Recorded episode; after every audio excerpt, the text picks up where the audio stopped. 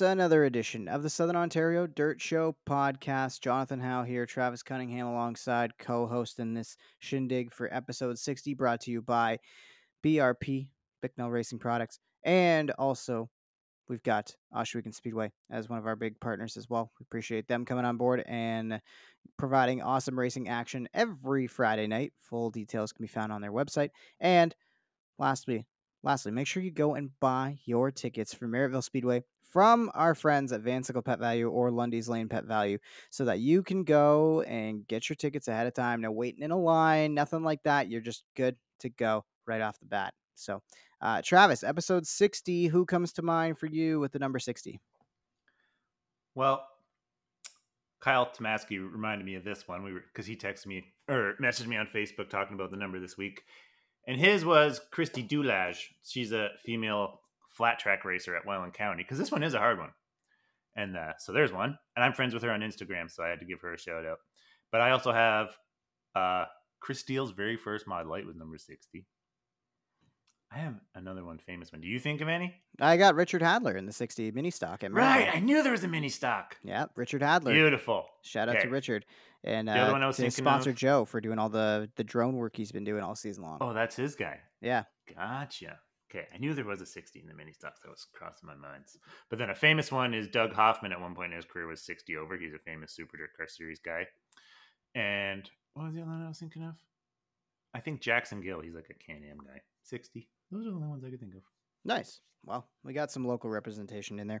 If there's any more, always feel free to let us know via social media who who we missed.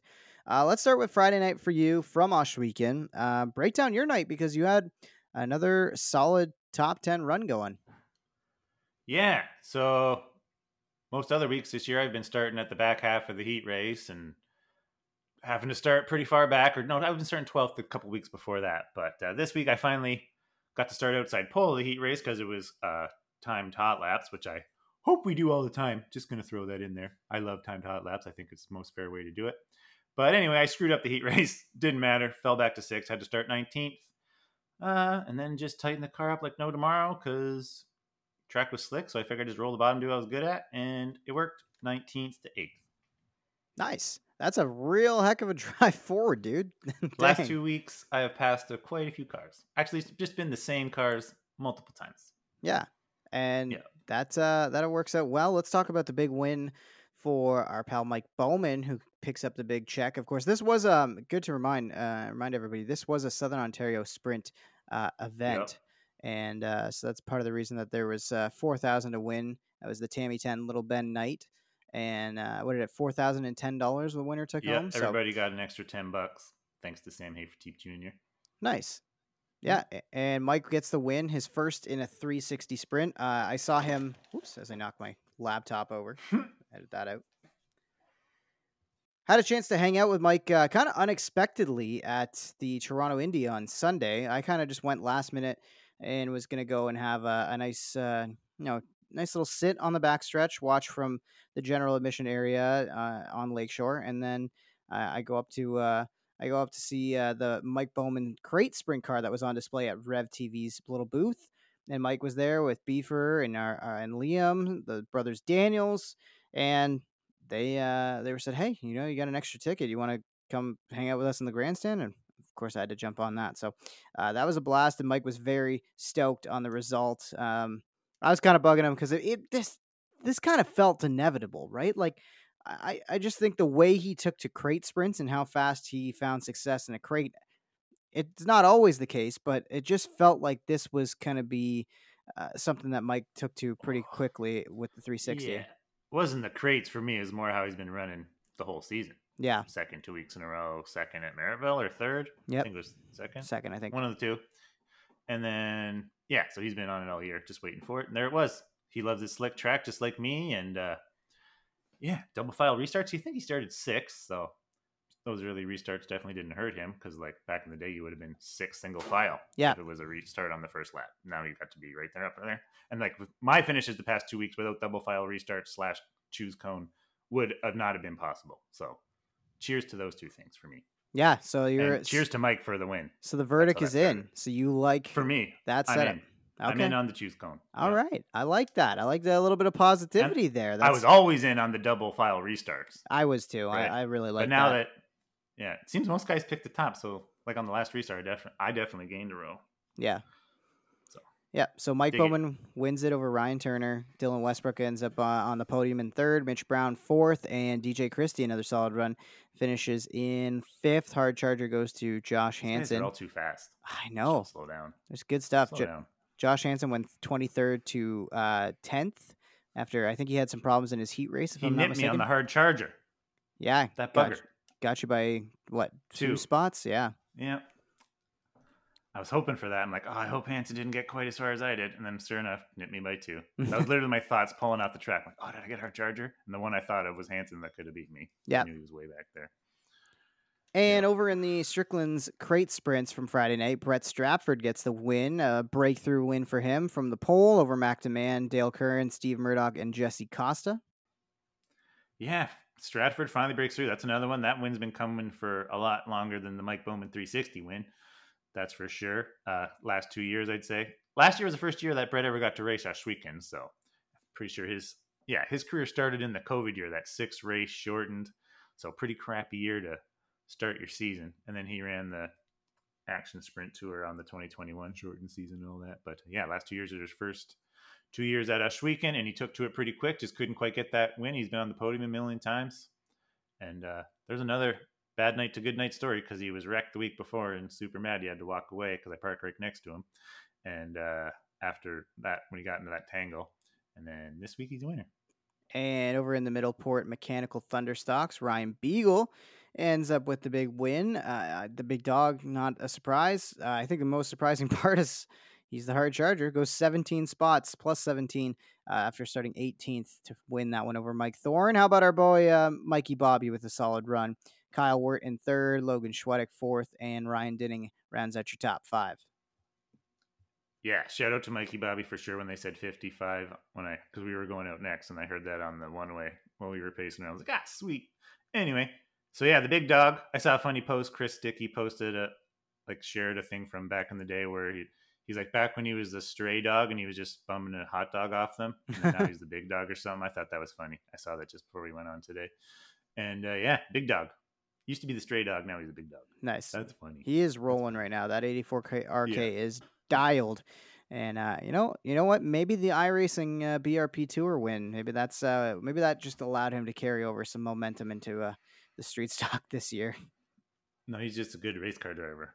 And uh, like if I ever came into money and I could buy a 358 mod, I would buy one for myself, and then I'd have one like Beegs would be my first guy to give a try in my spare car. Oh, really? Eh? Okay, let's um let's do this. Okay. Uh I'm not I'm give me like a top top 5 candidates from other series, other racing uh to put in a 358 modified right now. Oh man, You already named Beagle. now you're putting me on the spot. Well, that was the only one I was giving Beegs the love. Yeah. Now you got four other people love. Well, who else would it be? Well, obviously Cody. Yep. Cody count? McPherson for sure. Yeah, I'd love to see him do a full season. I think you got to put Nelson Uh, Mason in there with his uh, quick take. I'm too. literally watching him at Canandaigua. He's leading his heat at the Sportsman Tour race right now. Literally staring at it as you said that. Yeah. Uh, so yeah, you'll give your boy Nelson. Uh, hmm. Is there a sprint car guy you go with? Uh, yeah, I'm kind of thinking like street stocks and mini lower dudes. Okay. Uh, I would But like go. with- Rothwell, didn't Rothwell say like I like guys that pick the mods on our question? That's true, too. Was one of them. I think Rothwell I'd was. give him a couple laps. Yep. give him a lap or two. What about uh, what Uh, about Jason Fontaine, one of our uh, recent guests? Sure, why not? I could see him. I- And then I'd give our boy Travis Miller some laps too. Of course. I know he's just if he's he'll be listening, he'll be sitting there fuming that I haven't mentioned him yet. He's an already been a modified and got lots of good finishes and sportsman wins. So like he's already established. Yeah. If I had a car, I'd probably yeah, I'd let him drive it at least for a few races Nice. until yeah.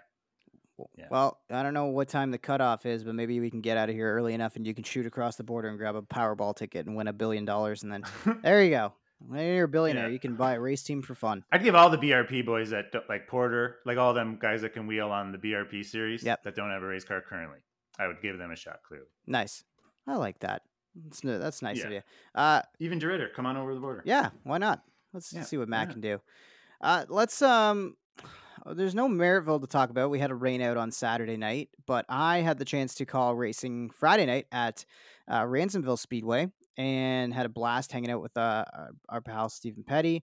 Uh, let's talk about. Uh, I guess I want to shout out two uh, two winners here, but Nelson Mason had an impressive run, gained nine spots after starting tenth to win the high tech concrete sportsman race there. Uh, Billy Yeah. Bleach Jr. ended up third, uh, and uh, uh, Cody McPherson had a flat tire and he had to pit with maybe like nine laps to go, eight laps to go, and ended up uh, rallying to seventh. So not the night that he wanted, but still uh, a pretty good run for the old lucky number seven. Yep. Uh, so yeah, Nelson Mason, he's a guy that showed interest and like really does want to move up to modified. So I think it's time for him to find a good used W16 and plop her in. Yeah. What do you think? You never know, right? So He just won his heat that I was talking about. Nice. Just finished now. He won. So and uh, is that Yeah. a that's a Western Tour region race for the sportsman? this is some sort of sportsman tour race. Cody's there as well. Uh, I haven't seen it. Like I know Cody was going for sure because I saw him on Facebook. Yeah. Not, oh, I see Nathan Peaty in this heat. So there's another one. Another one of our local guys. Other than that, it's all Senate. He's a Ransomville guy. Yep. Speaking of Ransomville guys, in the modifieds, Matt Williamson gets the win after starting second. He ends up winning that one over Eric Rudolph. Uh, Chad Brockman was third. Gary Lindberg had a great run in the 37S back out at Ransomville, uh, finishing fourth. And Scott Kerwin ended up fifth. Uh, other notable kind of locals, Luke uh, Pete, Pete McNell ended up in sixth after starting 10th. Luke Carlton ended up seventh after starting 13th. Uh, yeah, that's kind of like our, our our Canadians that were over there on Friday night for uh, 16 cars in total in the modifieds over there. So pretty good, uh, pretty good little night there at Rainville, and I had a blast. Spent some money on diecast that I, eh, it's not that I shouldn't have, but eh, I, I I I managed my budget pretty good. And uh, speaking of Ransomville, we'll see. As of recording this, I may be set for another go kart start tomorrow. We'll see if the ride is ready. Then I'm driving, but Yeah. yeah, yeah. And, uh, uh, David uh, uh, messaged me today and was like, "Hey, um, I just bought another cart. I sold the last one that you raced, but I'm picking it up tonight. Uh, do you want to? Ma- if I can get the cart ready, do you want to come race it tomorrow for the fun cra- fun class?" And I'm like, "Uh, yeah, that would be awesome." So Man, you already sold your other ride. You must have been such so good you sold I, it. apparently, It was your drive. yeah, right. They Yeah. said if if this guy can run second, Finished- then anybody can run second in this thing. Now you, the laps that I saw, which was probably your best ones picked out, which we posted, they were looking Yeah. good.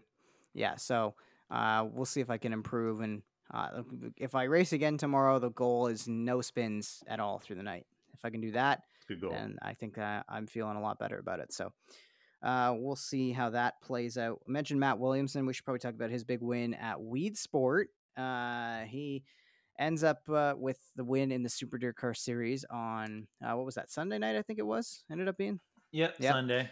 and he wins it over Matt Sheppard. Both those drivers started on row number three. Matt on the inside, Sheppard, I should say, uh, Williamson on the inside, Sheppard on the outside, and pole sitter Stewart Friesen ended up in third after losing two spots to those guys, and uh, he led uh, 56 laps in total too. So Yeah. it was a pretty The big three were the top three yes, on Sunday night. Mhm. Uh, yeah, so Sheppard and Friesen started same row, like you said, and then they just kind of picked their way through the same, and then they got to Stu, and Stu was able to hold them off for a while. But Matt, Money Matt Williamson was able to sneak by him first, and then he checked out again almost. It was like, was it, five seconds, six seconds Yeah. or something? Not 16 this time, but still quite a bit. I knew that was going to happen when if he got the lead first, he was going to be. I knew Stewie was holding them up, and I knew he was better than Sheppard because he did get to Friesen first, and then Sheppard caught up to them because Friesen was able to hold Matt off. But uh so yeah, and then yeah, Yep. top three, and Sheppard and Williamson now separated by 40 points in the standings. Uh, Williamson is down 40 points to leader Matt Sheppard. Uh, so even more now because tonight's Canandaigua and Matt Sheppard already has the quick time five points bonus, and he won his heat, I think. Yeah. So there's more. They do everything in that series. Yeah. So, uh, because that's how Matt won the race last time and still ended up two points Mhm. less. Like still, he won the race, but was still two points behind. where he started the night. I don't know if I like that. Yeah. I Yeah, I I don't know. like. I'm a fan of uh, giving out bonus points, but I feel like maybe that's just is that too many bonus points? You can maybe have that conversation. You know, like it. Yeah, that was my complaint to the boys in the BRP iRacing series. I'm like, how is because Plank wasn't leading the point points at one point after he hadn't finished a race yet, but he had won like five of the six or six of the seven races. How isn't he yeah. the points? There's other. Yeah. That's how that kind of stuff makes it. Yeah, but other factors. It's the way it is. And yep. got to give a shout out to uh, Matt's dad, Randy Williamson, who was elected into the Dirt Motorsports Hall of Fame. Had a chance to chat with Matt actually at Ransomville about the night, and he uh, talked about um, as as far as public speaking goes, you know, he can get on a microphone after a win or a pre-race and do media that way, but having to give a speech, especially uh, one that's as meaningful as inducting uh, his dad or congratulating him on the induction, uh, that's uh, that was apparently a pretty nerve-wracking thing for for Matt Williamson. But uh, all in all, really cool that uh, Randy got that honor this past week. And even cooler that Matt backed it up with mm-hmm. a win. That was the part I liked about it. And yeah, Randall, nothing else to say about him. Just uh, one of the goats on the wrenches on a dirt modified, and uh, well deserved to be in there. It was him, Tim Fuller, and someone like an older guy. there was four in total, right? So yeah, Tim Fuller was mm-hmm. another big one.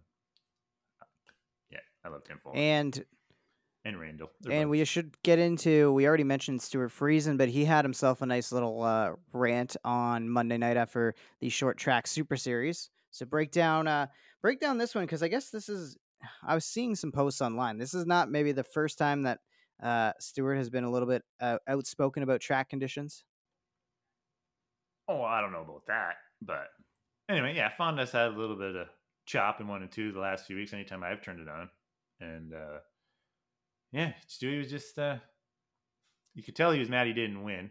Like if there was one long so like Williamson had the pole. Fonda's not really his track. He was able to hold on to fifth, but uh, Sheppard was leading, and uh, yeah, Stewie had to come from 15th because it's a draw race with the short track Super Series at every race. No time trials for setting up the heat races. So Stewie had a bad draw, had to claw through his heat, had to start 15th, and there was long long green where I thought maybe he was going to be able to get around Sheppard if it went green. Then didn't go green, and on the restart he gave up two spots, made a mistake, wasn't able to get there, and then yeah, he just went on the I rant in the victory lane and almost felt like there might be a little bit of tension between him and the Fonda promoter, who I thought him and Stewie were pretty tight. But uh, man, it felt tight between them two, and uh, called it an S hole twice.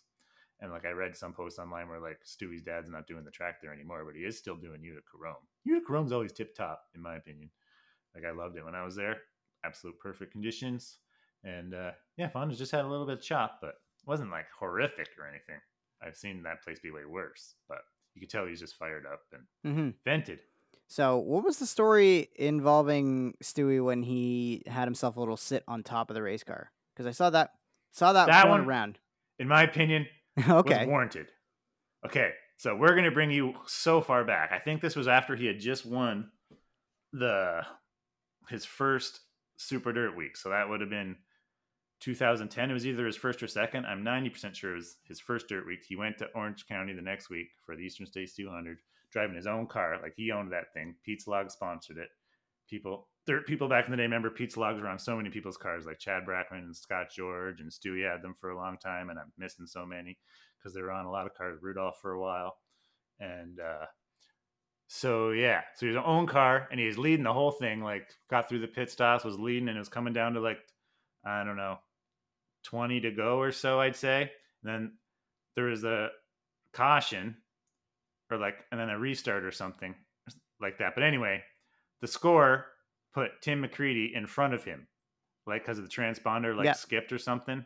And the transform the transponder malfunction ended up putting McCreadie ahead of Stewie for the restart. And like if you go back and watch the videos, there's lots of stuff on YouTube on it if you want to go back and check if you haven't seen this stuff. But all the yeah, real dirt people remember this like it was yesterday.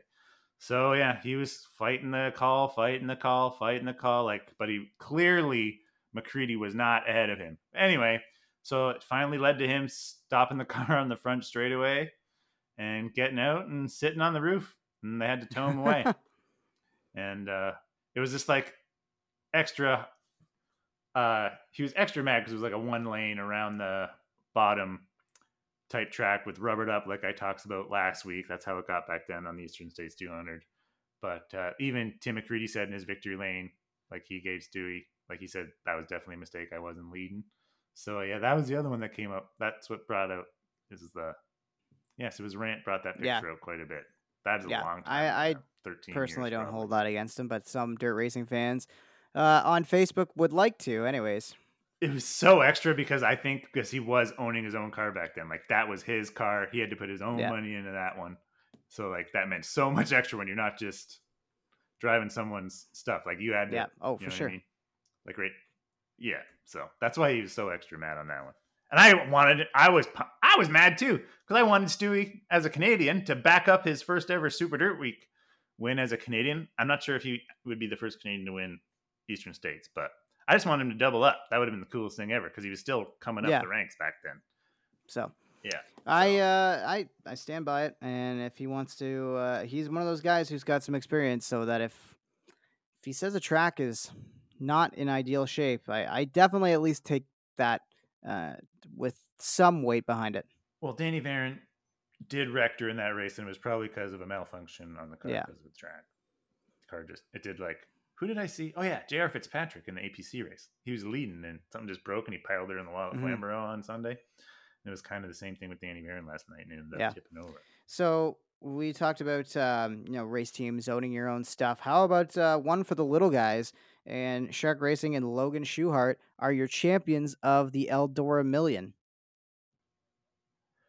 Yeah, that made me happy because I love Kyle. Like I'm a huge Kyle Larson fan, but I love watching him lose on dirt. Like, but I hate watching him lose in NASCAR. But nowadays, like he's just won so much. Like I was just hoping, like, come on, let the million go to someone other than Larson. Now I didn't. Like Larson had Yeah. a horrific wreck in that race as well. Like in my opinion, if the car would have hit him not in the fuel cell and in the cockpit, good lord, like there's no way he Yeah. wouldn't have been injured. At least, right? You know what I mean? Because it ripped. Like he, that guy was still going full Yeah. tilt when he hit him. And the eerie thing about that crash, if you've ever seen that, it's in the FloRacing documentary. But he had a real bad crash in that pretty much exact same spot in a wingless sprint car back in the day, driving the Hoffman '69. But where he did come down like cage first, and the car did almost hit him in the cage, but just caught him in the right angle where it didn't quite get to his helmet. And it was like in the exact same spot. So like if that guy would have been not on the fuel cell up a few bits, like whew, man, that was an ugly crash for Larson. But then that did I don't think Larson would have had anything. That was on the restart after the fuel stop, so everyone had full fuel and there was a pretty good sized rut in one and two the guys were hitting and then cars were getting pretty out of shape about it and Reichel just couldn't hold it. That caused that wreck. I don't think anyone had anything for Schuchart anyway. He started on the pole and he looked like he had the fastest car. Yeah, he was bad fast, but then that's kind of the uh, we talked about with Jesse Costa, the highs and lows of racing. He comes back and doesn't even make the Kings Royal, along with a couple other major players like Brad Yeah. Sweet.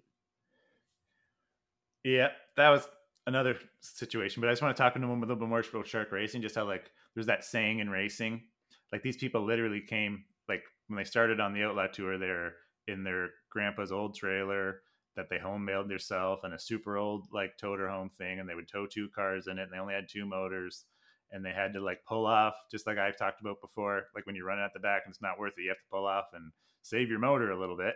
So they used to have to do that all the time. They got through the outlaw, but like they're the team that like they always say how to make a small fortune in racing start with a big one well they're the team that went the other way they started with nothing and now they are millionaires which is they've got huge sponsors now and everything with Dryden and all that on Logan's car and all that kind of stuff. So they're literally doing good now. Got two nice trailers for both boys him and Jacob Allen who Jacob was also rolling pretty good in the million as well. So it was good to see it was just good to see a guy that actually turned into a millionaire get it for me. The folks from Vansickle Pet Valu and PV on the Lane aren't just fans of your favorite four legged friends, they are race fans too. That's why Jeff and Rhonda Riley, as well as their staff, have teamed up with Merrittville Speedway to make your race day experience more convenient.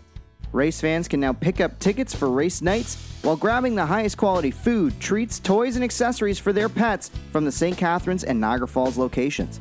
Each grandstand ticket will also have a voucher that can be used in store for a free pet bath at their dog wash stations.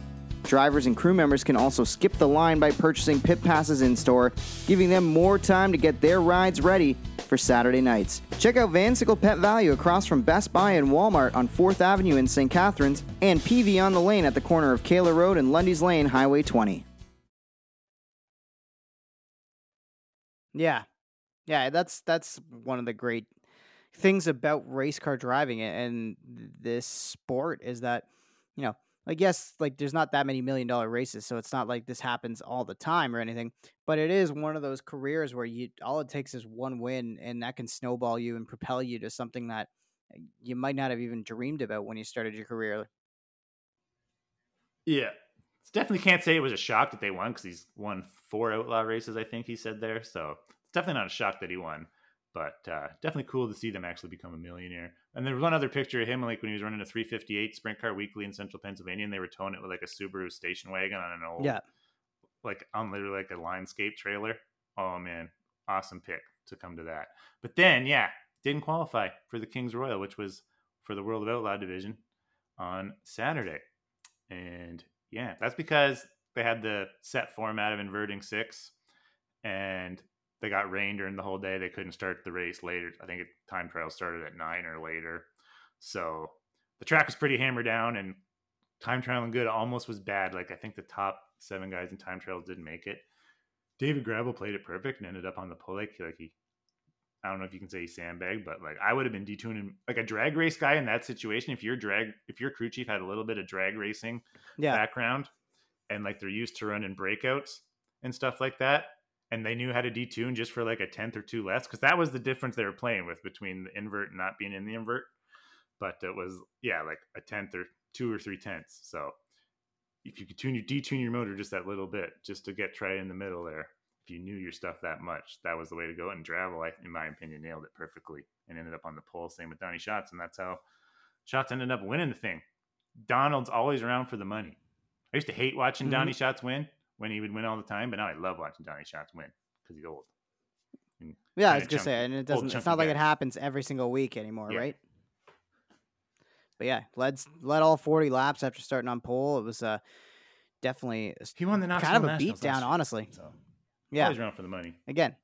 Not a not a surprise that he was there, right yeah. when it came down to it. Uh, Kyle Larson ended up fifth in that one, plus ten spots. Rico Abreu gained uh, fourteen to finish sixth. Carson Macedo, who won the night before, went from 21st to 8th. So there's some big movers throughout the field. It was definitely a track that you could uh, make some moves and pass uh, pass on. So uh, Carson Macedo ended up uh, he won the night before as well, right? So yeah, and uh, my guy Kasey Kahne ends up in ninth in the nine car. So in the Kings Royal, was still on the lead lap. Yeah, that's awesome. He's kind of like yeah, yeah so, hit or miss. Sometimes he's, eh, but then sometimes he's pretty good. Yeah, and uh, I always like seeing him do well, and I'm happy that he's still racing something because uh, I remember like he was just so highly touted as a prospect, and he was so consistent out of the gate, and then won a lot. But he he did have a lot, but he was one of yeah. the rich daddies. There is no doubt about that. Like unlike a Larson, Larson's literally one of the only guys out there that didn't have a little bit of buy-in right now, if you ask me. Yeah, that's true. Yeah, that's kind of funny, right? It's it's funny how that's unless maybe Kyle Busch or something. Well, it's funny that he's, he's now like the like the best of the bunch. It's almost like you almost wonder if that fact he had to race as hard as he did to make it and keep making it and keep moving up is what makes him so good now. Yeah, in the documentary there, they said if it wasn't for Chip Ganassi, we all knew that anyway. If it wasn't for Chip Ganassi, it wouldn't have been nothing. Yeah, every other exactly. team money. So uh, Lernerville, uh, you wanted to get into this story from Flo where they actually, I guess, what are we calling it, blacked out the 305 part of the evening and yeah. didn't have those airing on Flo, which to me seems kind of backwards. Like, wouldn't you want to like promote, just... like, uh, what I assume is probably a lot of local guys, right? And yeah, I would have known. They didn't yeah, show me who it true. was. but anyway, yeah, like just the thing, like we go back, like Clint always says, how it's positive and uh, like they do have their own streaming thing i think where you have to pay and stuff and i get like blacking it out so people have to buy mm. the other one but i think for that one singular night where you had to break down and the all-star circuits of champions were there why not just let your guys yeah. have the national exposure just for one singular night like lernerville is an anti-streaming and all that track anyways like they're one on that side of it So like they hate they were the track that we talked about earlier in the year that had like no Yep. videos allowed or pictures in the stands. They ended up taking the signs down because of peer pressure. And yeah, Twitter just blew up yesterday about the 305s not running, not Mhm. being shown on Flo. And because the track asked them not to. Just like sometimes if they have a couple times of the year, USAC and World of Outlaws will run at Eldora on the same night. So then if you have DIRTVision and but you have Flo and not DIRTVision, like that night you can only watch USAC or the other way around, you can only watch the Outlaws. And if you have both, you literally have to switch in between both or have another screen going. So yeah, that's what the streaming can get kind of yeah, that kind of stuff in racing too. But It it gets is messy real sport, quick. in my opinion. Just let your yeah, just let your guys show off their sponsors for one night. I would love to learn who all those 305 guys were. Yeah, I would exactly right. So, um, we should talk about uh, you know Lernerville. Obviously, is walking a fine line, but they, from all accounts, are still a pretty healthy facility. But there are some racetracks that are struggling, and some that are closing their doors. That was announced in this past week or so. Yeah, Larson did win last night at Lernerville at the All Star race where all that stuff was going on. And then, uh, yeah, tracks that one like my dad's been to a drag track. That one shocked me. Atco, New Jersey. They just they didn't blame social media or nothing. Just said cease and operations, and that's it. That one blew me away. Then there was another one in Knox, Pennsylvania. I know my buddy Jimmy Holden, who races dirt style modifieds, center steer. Uh, he's raced there a bunch, and that used to be his home track. So that one kind of sucks too. I've never been there or anything, but that's another one. Just same thing. Didn't blame nothing. Just cease operations. And then the track that the NHRA was at just this past weekend, Bandimere Dragway. Pretty sure I forget where that one's at. Colorado. Yeah, because it was Mile High Nationals, correct. And uh, that's where Tony Stewart's wife, Leah Pruett Stewart, uh, that's where she started her career and everything. And Yeah. that one's gone Which too. is wild because again, it was literally just hosting a, a major event in the NHRA. well, Yeah, that's one way true. to go out, though. So yeah, That was Yeah. probably why they did it.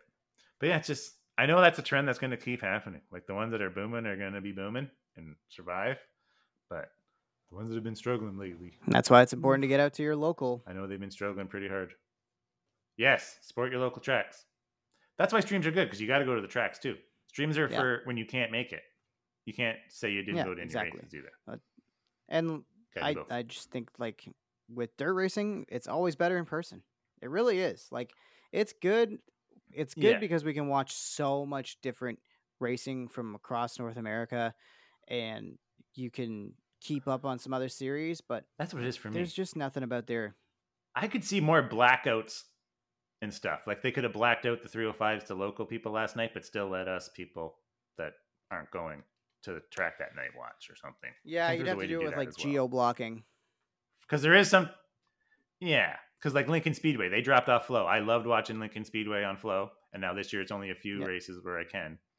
And in my opinion, I feel like they could have blocked out the central Pennsylvania area so that their local people I had mean- to go. And then a guy like us, Can actually watch. guys like us, and girls like people. That I mean, our the arguably the biggest racetrack in the world, most famous speedway in the world, has one of the biggest yearly blackouts, and that's the Indianapolis Motor Speedway for the Indy 500. So it's it, Exactly. There's, there's models, there's ways to work it, and while it sucks that you know us internationals can't catch up and stay with the 305s like that, uh, there's there's ways around it. And I think I'm optimistic that tracks are going to learn from situations like this and improve the product uh, for streaming going forward. Yeah. Just so. And speaking of sponsors. sponsors, uh, a race that we were a part of with the Southern Ontario Dirt Show podcast, the Larry Gartler or Larry Gartley Memorial at Little Middleton, easy for me to say. Uh, that was uh, what I guess last night as we record this on Wednesday. Yep, it was Tuesday night.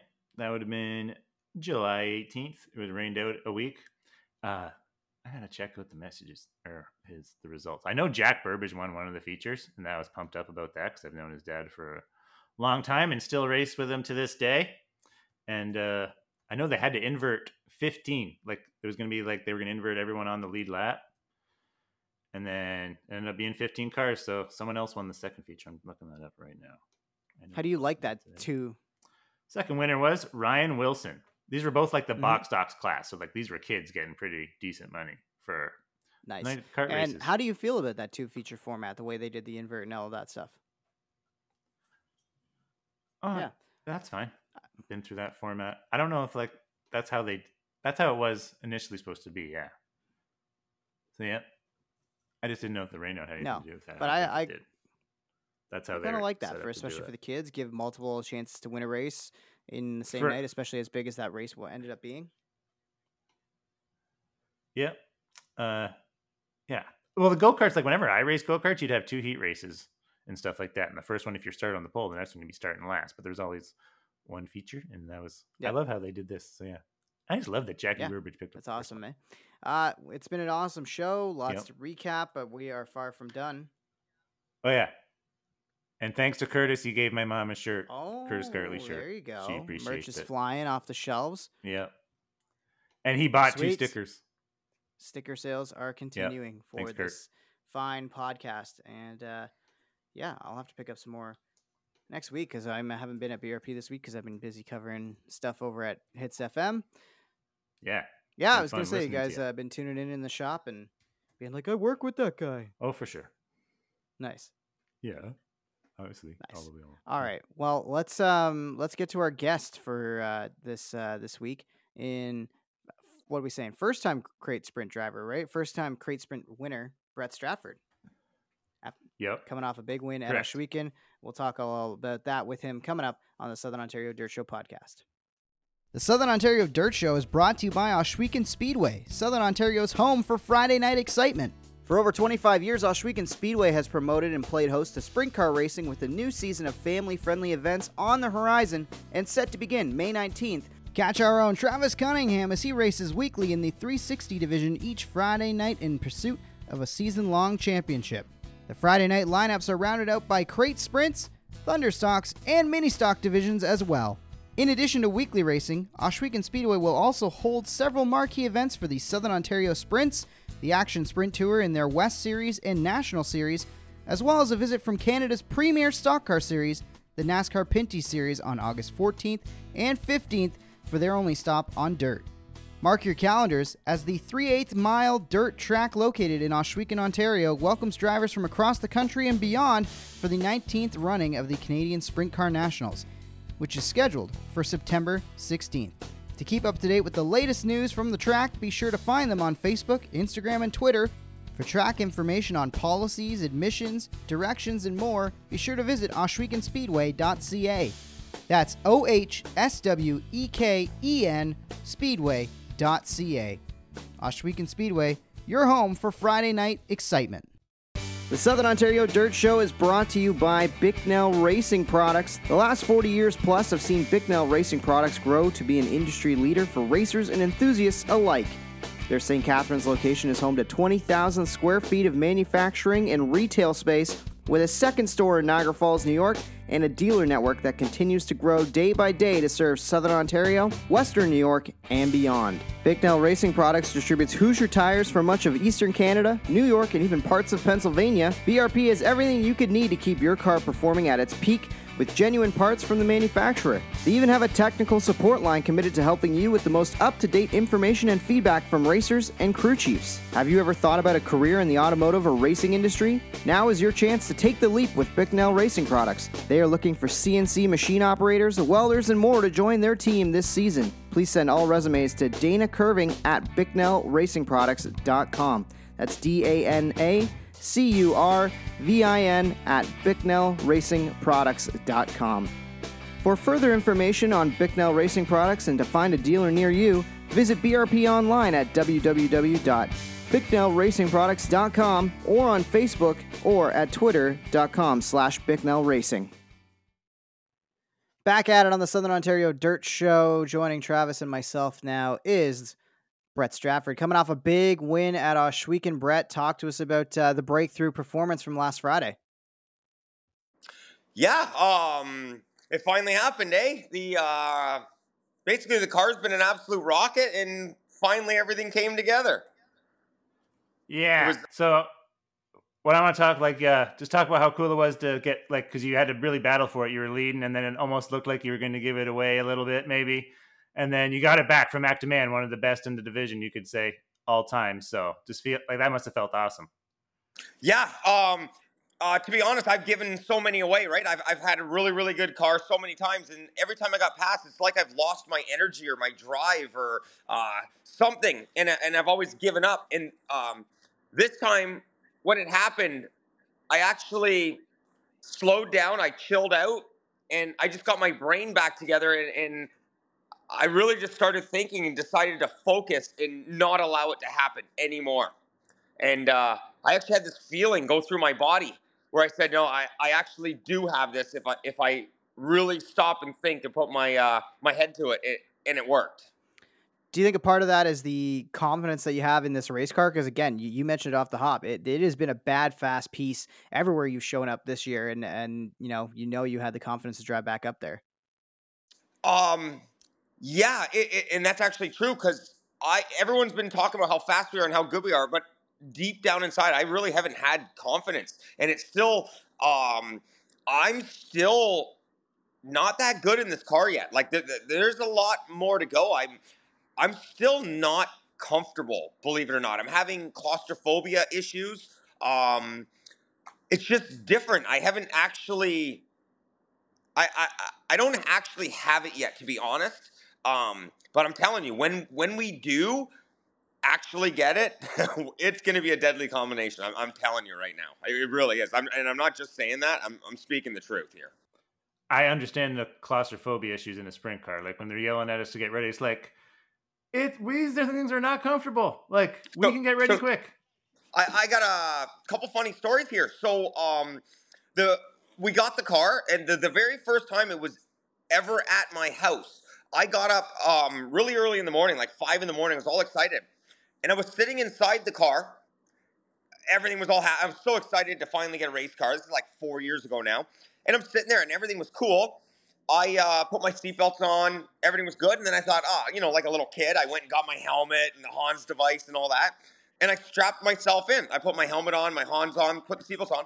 As soon as I pulled those belts tight, it was like a demon went through my body, and I fought for everything I had to get out of this car. I'm telling you, I was rolling around on the ground. This is this is it's almost embarrassing. But um, you told me this. There was, there was nothing I could do. The claustrophobia got me. I was outside in the wintertime trying to figure out what is wrong with me. Now, fast forward four years. This year, practice, the first practice at Ohsweken, we were lined up. We weren't using the push, the go kart track. We were lined up. We were just to get pushed right on the track. Anthony's behind me in the quad, and everything's all good. We're getting ready to go out. I, I pulled my seatbelts down, and that same demon went through my body. I got out of the car in front of everybody, and I did not want to get back in that car. Now, ever since we've switched to the GSR chassis, which has got a tall cage, it's much bigger in there, I am now finally comfortable in the car. Just the just the way the cockpit is much bigger and I honestly think that has something to do with the speed we've gotten recently. I really think the comfort level eh, is huge for me. Like like huge. Yeah, I want to talk about that too, just about how you just switched. Because you build the GSR cars, and you technically, even though Mike Bowman won right after you, you got it first. The guy that welds them up got the first one, so I thought that was cool. So yeah, yeah talk about know, the switch. Yeah. Um. So with the Switch, we wanted to build a, a, brand new car, like new motor, new rear end, new absolute everything, which would be awesome and all that. Because uh, my engine is the same engine I've had since I've started. It's it's getting old and wore out, but um, I wanted to do an actual test, like a, a an actual test on the chassis. So I decided to keep my engine, keep my rear end, keep at. We even have the same tires that are on the car that was on my Maxima 4. All we did is did a switch over with chassis and body just to prove if the car works or not. And I'm, I, you want to argue it or not? I'm telling you, it was three to four tenths with just the chassis switch over, and, and that's. I'm not saying that because I built them. I'm saying that because that's what we saw. That's that's the actual truth of what happened. Yeah. So so do you think there's any particular you know, reason for that? Like, is there something in the way that you guys are building those that set uh, you apart, or is it just really that creature comfort, that driver comfort that you spoke of? No, you know, I'm I'm 42 years old. I've been in this racing game a long, long time. I've built a lot of stuff. Um, anyways, a dream of mine has always been to build race cars. I've just never had the money to do it properly or the, the proper customer that could pay for it properly. I've had some dreams and ideas for years, and I finally got the opportunity with Glenn to do this. And I'm telling you, like, I, we put some bars in some areas for reasons, and we were looking for rear drive, rear grip. There's just stuff I've seen over the years. I never said nothing to nobody. We finally did it, built the car. Glenn allowed us to do whatever we wanted, and I'm, I'm pretty sure all those ideas and stuff work. Like, there's no cars out there like this one. It's it's the same wheelbase as a couple things, a couple cars, but there is nothing the same as everyone. It's, it's all about behind the back of the head, where all the bars link up back there. That's that's what's giving us the rear drive. Nice. He's giving us a little secret. Bowman's car's definitely got a ton of rear drive. I was noticing pictures, like those pictures that got posted with his wing trunked, and yeah, she looks Well, down and good. I had a video sent to me today. It's about four seconds long. I'll, I'll, I'll personally send it to you. It's in car video, and he gets on the throttle and it just pulls the front wheels off the ground like nothing. yeah, and it was Like- slick. I'm I, like he is a fantastic driver. I'm so happy he's in one of our cars. He's he's making them look good. Um, he'd probably win in something else too, but I I really think that chassis is what's making it a little bit easier for him. The- I stared at him last Friday racing around there. I don't think you can make a car turn better than what he was doing. Like it, it was flawless. Yeah, Mhm. and that's So and it's I was just gonna say, and that that uh, that confidence, you know, like he obviously has the the full GSR setup in the in uh, the 360, but I was talking to him over the weekend, and the crate car is also going to uh, being converted to a GSR chassis. So whatever you guys have stumbled on, especially I, I kind of got an up close look at that. Uh, uh, I guess are you guys calling almost like a halo at the back there, uh, back of the headrest? Yeah, uh, I, I wouldn't call it a halo. Um, I think the halo's above the head, but it's it's yeah behind. I don't even know what you would call it. They're like the back, the A frame. Um, it's just it's where we've got it pulled way back, and it's just the way the weight transfer works and body placement. And the main thing is flex through the chassis where where it's doing it. yeah, But you know, it's it's you know, sprint cars. Everyone says they're all the same. Well, yeah, to a point, but they're, they're really Mhm. not. There's there's some pickup points. There's some motor angles, um, and there's just um, yeah, uh, placement of the weights on the wheels, basically, like where they're where they're where it's all balanced. It's just all about transfer, getting it to the rear wheels with with still keeping the car free, and it it, it really is doing something. Yeah, for sure. it is working. I'll give you Yeah. guys that. That's for sure. Yeah. Okay, let's throw it back to day one and your go kart. Like, tell us about your first ever go kart race because you are a go kart connoisseur. Like before, you were the crate sprint connoisseur. Well, um, I don't know if uh, anybody actually realizes this, but I got my first ever go kart off of Adam Ross. It was, I uh, knew that. yeah, it was the 1992 Coyote Free Roller Wide Track, and um, um, we were buying the go kart at the end of the season, but he ended up having his appendix taken out, so I got it a little bit early. Um, but yeah, that was probably one of the happiest days of my life getting that go kart. And uh, yeah, that was at the Hamilton Kart Club in 1993. It was the first ever race. Okay, and then talk about your career. Like you've won in first ever King of the Concrete winner, won on dirt ovals and asphalt road courses is your main thing. Like that's Yep. why you're so wicked at the carts. Well, the um, of of everything that I've done, uh, yeah, I was the first winner of the King of the Concrete. But uh, my favorite accomplishment is my um, Millennium race. I won the first race in this Millennium. I won uh, January 1st, 2000. oh wow. So I won that in Columbus, Ohio. So it's a thousand years before anyone will ever match me. And that's what That's I- pretty I got- sweet. I got the tattoo on my arm. That's the uh, the winning. That's the uh, winning sticker from that race right there. It's At Columbus, you 1st. said? That was Columbus, Ohio. Yep, So that's like before the King of the Concrete existed, and that was just like an indoor race, or what was? Yep. That was before the King of the Concrete. Gotcha. And then That's pretty uh, sweet. I like that. Yeah.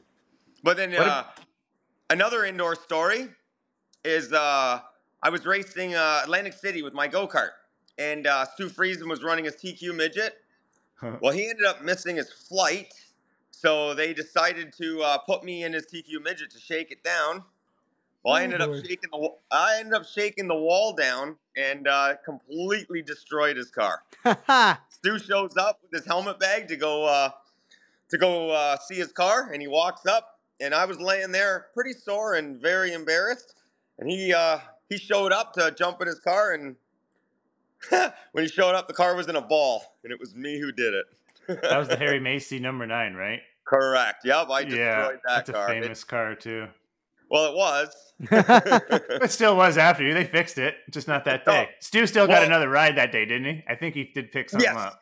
He ended up jumping yeah. in '93, and I think he finished third, if memory strikes me. But he would have won in that uh, that nine car. Tell what you did, why you piled it in the wall. Well, it depends on who you talk to, because I say something stuck or broke. Everyone else says my foot just never left the throttle. Other people think I got on the clutch. Um, That's what I either, thought. That's what I heard. It's either way. I, the one Joel Friesen says he was standing at the inside uh, at the end of the wall. He said the wheels were full lock left with the left front tire locked up and the car was wound out wide open. So yeah. that's the closest I I don't know how I went so many it was the second session I took it out for so I don't know how I would have gone so many laps without doing something dumb. Now don't don't get me wrong. Oh. I, I didn't you. know what I didn't know what I was doing, but I went so long without doing anything dumb. That's why I really think something failed. but I could have screwed up. I'll give you the benefit of the doubt for sure. I, would say that sounds about yeah. right. And uh, you talk about we, oh, hold on, we ended up winning the go kart race the, that nice. day, so Correct. at least I did something right. Nice. And then did you have to donate your winnings? King of Niagara Indoors. I was gonna say, do you have to donate any winnings back to uh, the Friesens for that one, or what? um, no, I ended up taking the car over to Slack Performance in uh, um, uh, in New York there, and we repaired the car, built everything all brand new for them, and uh, no, I, I didn't. I needed the winnings to get home. I was broke yeah. back yeah, for sure. GSR wasn't your first rodeo on the chassis deal. No, no, no I've I've wrecked a few things. Yeah, that's fair. Uh, take us back to to karting though, and and talk about um you know having road course proficiency and now being an oval guy. Did you find anything from how you developed as a driver translates to what you're doing now, or is it just so completely different being on dirt and being a, an oval guy? Uh, completely different. Um, and it's actually funny. When, when I was switching over to uh, sprint cars, everyone said, "Oh, you're going to be amazing in sprint cars. It's exactly the same as the go karts." And of course, at the time, I was you know pretty good in go karts, so I kind of jumped into it a little cocky, thinking, "No problem. I'll, I'll be right at the front. I'll be winning races on like my third, fifth race out, whatever." And I'm telling you, I had a wake up call. Um, they are nothing like anything I've ever done before. Everything I did in go karts uh, no, nothing transfers over. It, it really, really doesn't. Go karts, you gotta be so smooth. You gotta enter the corner slow, hit the bottom. You know, whereas the sprint car, you gotta fire it in on lap cars. You gotta run the top. You gotta get sideways. Uh, nothing from the go kart actually transferred over. The only thing that transferred over was being able to look forward and like learn to race properly. But as far as driving. Your smoothness came from go karts too. You're correct. Smooth. The smooth that came from karts. The smooth is yes, but as far as driving it, if anything, it hurt me um, because that's what keeps me like I. If you, I'm no, I know sure what you mean. Notice, I run the bottom all the time, and that's because of go karts. You know, you here. never go to the top in a go kart. No, no, like never. Like, yeah, flat carts are just so keep it straight, and that's how it is on the bottom. Oh yeah. And that's why when I run up on lap cars, I'm just so used to trying to get them coming off the corner on the bottom. Whereas the sprint car, you got to run it in above them, entering the corner, and that's just so foreign to me. And that's actually been my biggest problem of everything is lap traffic, and that's because of go karts. Yeah, I agree. I always say like micros are better like kids in the states that can run micros when they're 10 and stuff that's a way better training ground obviously absolutely but a lot more expensive than flat carts as well uh, i think they're even more expensive they're definitely more expensive than a crate sprint I, oh, sure. oh guaranteed yeah micro yeah. for sure yeah you're correct that's that's the one thing with these crate cars like as much as i, I got to be careful what i say because yes it costs a lot of money but honestly they are pretty darn cheap to run, man. They really, if you don't wad one up, you really don't. Like right now, we're making money with the crate car because you know just because we're not going through you know parts and stuff like that. Like and your stuff's paid for. Correct. Yeah. Yeah. And then like or the GSR car that's for sale, it's like twenty one thousand or whatever, right? That twenty one car, and Johnny Miller just finished third with it at Merrittville. Correct. Um, that car is no longer for sale, but a brand new. Yeah, you know, yeah, but a brand new GSR car, body, um, tins, frame, uh, rock guard, all that. It's seventy five hundred bucks. That that's that's very cheap. Um, you know, you put them, you know, a brand new car, brand new crate, everything. Uh, you know, you're thirty grand regardless. Um, that's all brand new yeah. stuff. All brand new for sure. You know what I mean? Yeah. But at the end of the year, you know, my car is probably only worth 22, 25. You know, it's really, it really is cheap, you know? Yeah. As far as racing things, for sure. Yeah. So talk to us about why, why make the jump? What propelled you towards the sprint cars from, from the karting world? Well, it's something I've always wanted to do my whole entire life. I just, um, I, I wanted to get my life on track first. I wanted to have a nice house, nice family, nice company. And I I I got all that, right? Like I, I made it up to that stage, but I still didn't want to do the jump um, just because of how much money it cost. It was actually Dave Dykstra who talked me into doing it. Um, I'm really happy he did talk me into doing it. You know, without him pushing me and helping me at the beginning there, I, I definitely would not have have gone sprint car. I'm glad you did because you were one of my first heroes, and I'm glad you finally got to do it because we all knew that talent was buried in there. We just had to get it out of you. And we all know when you used to chirp about racing that deep down you did want to try it. We all knew. Uh, the, the funniest thing is because with my company, I hated when racers came to me because I just didn't want to work on race cars because of all the drama and this and that. And now look, I closed my company down to go work for racers. you found your deal. Yeah, you know what? I, I absolutely love what I'm doing. I, a great company I'm working for. I, I just love every every moment of this right now. That's everything's going good right now. And you won the first race on the chassis. It's the perfect story, if you ask me. I love the way that worked out. Uh huh. Yeah. Uh, I was just gonna say, so what does the rest of 2023 and, and the future kind of look like now? Um, you know, obviously the crate tour, it's got uh, kind of the West Division, East Division, then it's coming together for a national action sprint tour division like that. Uh, uh, do you plan on trying to follow that tour as much as possible? Are you trying to stick to just Ohsweken? What What's the plan for Brett Stratford in that BS 39? So at the beginning of the year, I planned on doing everything. I was going to travel around, go everywhere but where the problem came is last year I worked for my own company out of my house. You know, I walked out my door, walked in my shop. I could work on my car at any time. So I had lots of free time. The problem is now is I got an hour drive to GSR every day. So it's an hour in, hour back. You know, I leave at six in the morning, I get home at six at night. And I'm just I want to spend time with my dogs, with my wife. Um, I, I got to come home and I still got work to do in my shop.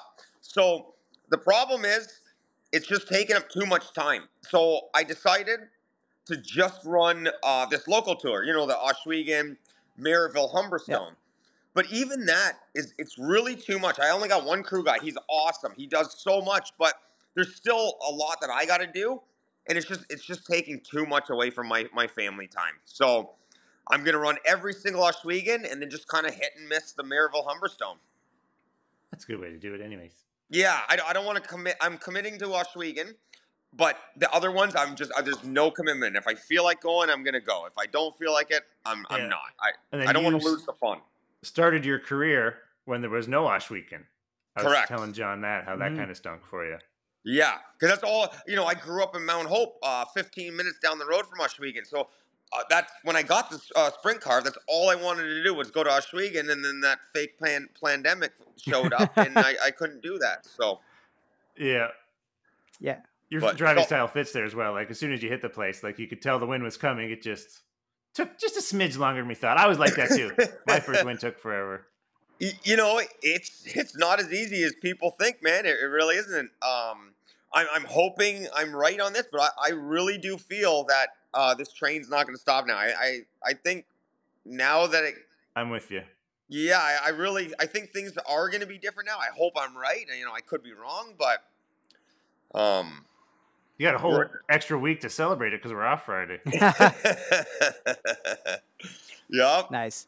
Well, Alright. let's um let's get you out of here on this one, Brett. I'm gonna give you one last race car, one final drive, any car that you could uh, dream of driving at any racetrack. One car, one racetrack. What's the combination you pick?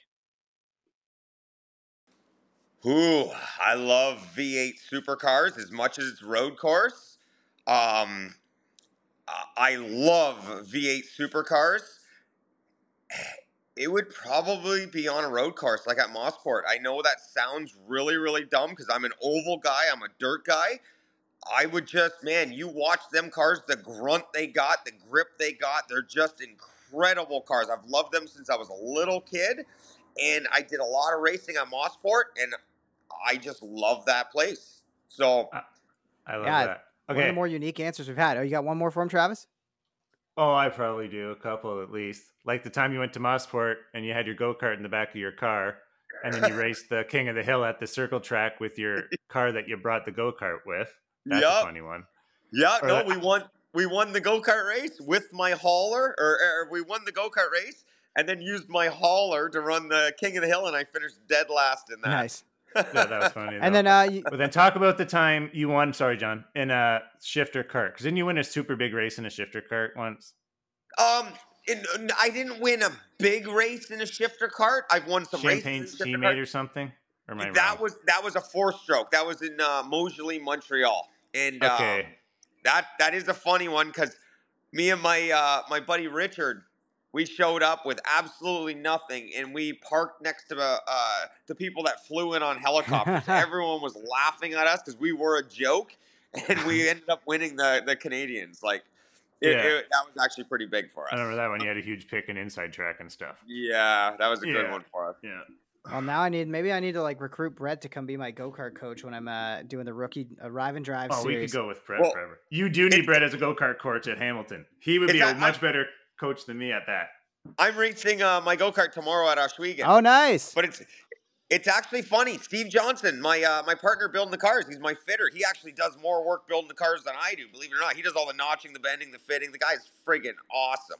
But Yeah. anyways, his kid, I don't know how old he'd be, seven, eight. I don't know how to judge kids, whatever. But his kid started racing go karts this year. He's running a, a cage cart, and uh, anyways, you know, getting lapped. You know how it is when you Mhm. start, Yeah. right? There's, there's like 15 of them out there, whatever. But Steve's been bugging me to work on his kid's go kart. You, you can't work on it unless you know what the you know is, is it loose on entry? Is it loose on, on exit? You know.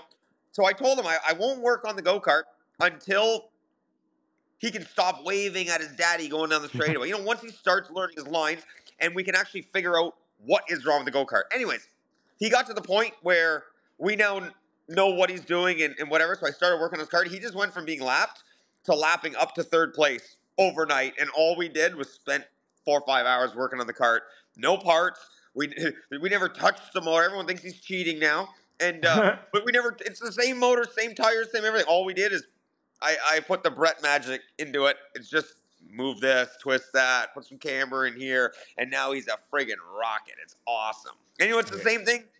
I, there's all these people saying we're cheating now with this race car, buddy. It's the same motor I've had for four years That's we didn't fact. even we didn't even lift the, the motor out of the car with the carburetor because I didn't want to ruin the gaskets on the carburetor that have been there for four years. We lifted Yeah. it from the exhaust bolt, made up all this just so we wouldn't touch the motor, and then now I've, I'm cheating all of a sudden. It's literally. Watch the videos. The car comes off the corner better than anybody. If you come off the corner good, you know what it does down the straightaway. It goes freaking fast, right? So Okay. it's funny. Last one. We got to tell the horror story of your Friday a little bit of your trailer falling off on the way and then the flat tire on the push track. Because like what you overcame to win that race is a, a story of it in itself. And we Yeah. Well, I have a bit of a speeding problem, as people might know if they follow me. And uh, anyways, on uh, fourth line, heading to work, first thing in the morning, I'm doing I don't know, buck thirty, buck forty, towing my trailer, crossing the train tracks, and I crossed the train tracks, and all of a sudden my van pulled hard to the left. And I was like, whoa, I thought I hit a pothole. Then it pulled hard to the right. So I, I actually thought someone ran into the back of me. And uh, so I looked in my left mirror and I could just see the edge of my fenders. And I thought, that's weird. Look in the right mirror, there's my trailer next to me. So I got on the brakes. Well, next thing you know, I'm sideways on the road. And Holy crap. So um, I finally got it woed down. And it was uh, kind of funny because I stopped next to like 20 people at a little smoke shop convenience store there. They were laughing at me. So I called the boys from the GSR Fab Shop. They came down with jacks and everything. And uh, we ended up getting the trailer back on my van. And I made her back to work with very minimal damage. I could no damage on the trailer. Cra- it's crazy. It, it, it, it- I got pictures of it. I'll, I'll show you how it's Yeah. all hooked up. And then we're working on Johnny Miller's car, and I'm drilling um, on, on his car, and the, the drill grabbed and hit me in the face, swelled up all my face. It's all blue. My lip's still a little screwed up from it. So that was another little bad thing that happened. And then um, we get we get um, at the track. You know, uh, one of my uh, one of my crew guys, Christopher, he draws us number one, so we're starting on the pole, and uh, we were last going up to the grid, up to the the the push track, and Anthony just goes to push to make sure I'm in gear and starts yelling, "You got a flat! You got a flat! There's air coming out of my tire." I, I thought he was joking. I really did. And then uh, finally, I believed him, so he pushed me back to the pit. And of course, you know when you got an open trailer and not much of anything, well, there's the tire in my van from last year. It's not ground. It's there's no air in it, no nothing. We don't know the back spacing. And uh, Steve from GSR, he come over and helped Anthony. They changed the tire, put it on. No, they put air in it, but never got it proper. The back spacing was different, and we just we just barely made it to get out on the track. We get out to the push track, and instantly they pushed us out on the on the racetrack. And Hell of a then we story. went out. We went out and won the race, and there was like legit the right rear was not ready. Nice. Yeah, That's amazing. wild. That's awesome, buddy. Yeah. Well, congrats on all the success so far this year and finally breaking through for that win. Much deserved, in our opinion. And uh, we can't wait to uh, see what the rest of 2023 brings you. Brett Stratford on the Southern Ontario Dirt Show podcast. Thank you guys. Cheers, buddy. And the checkered is out on another episode of the Southern Ontario Dirt Show presented by Ohsweken Speedway and Bicknell Racing Products. Like what you hear, rate, review, and subscribe wherever you get your podcasts. Connect with us on Facebook at Southern Ontario Dirt Show or find us on Instagram, Twitter, and TikTok at SODS underscore pod. Have a question for the show? Email us, Southern Ontario Dirt Show at gmail.com. Thanks for supporting local racing in Southern Ontario, and we'll see you at the track.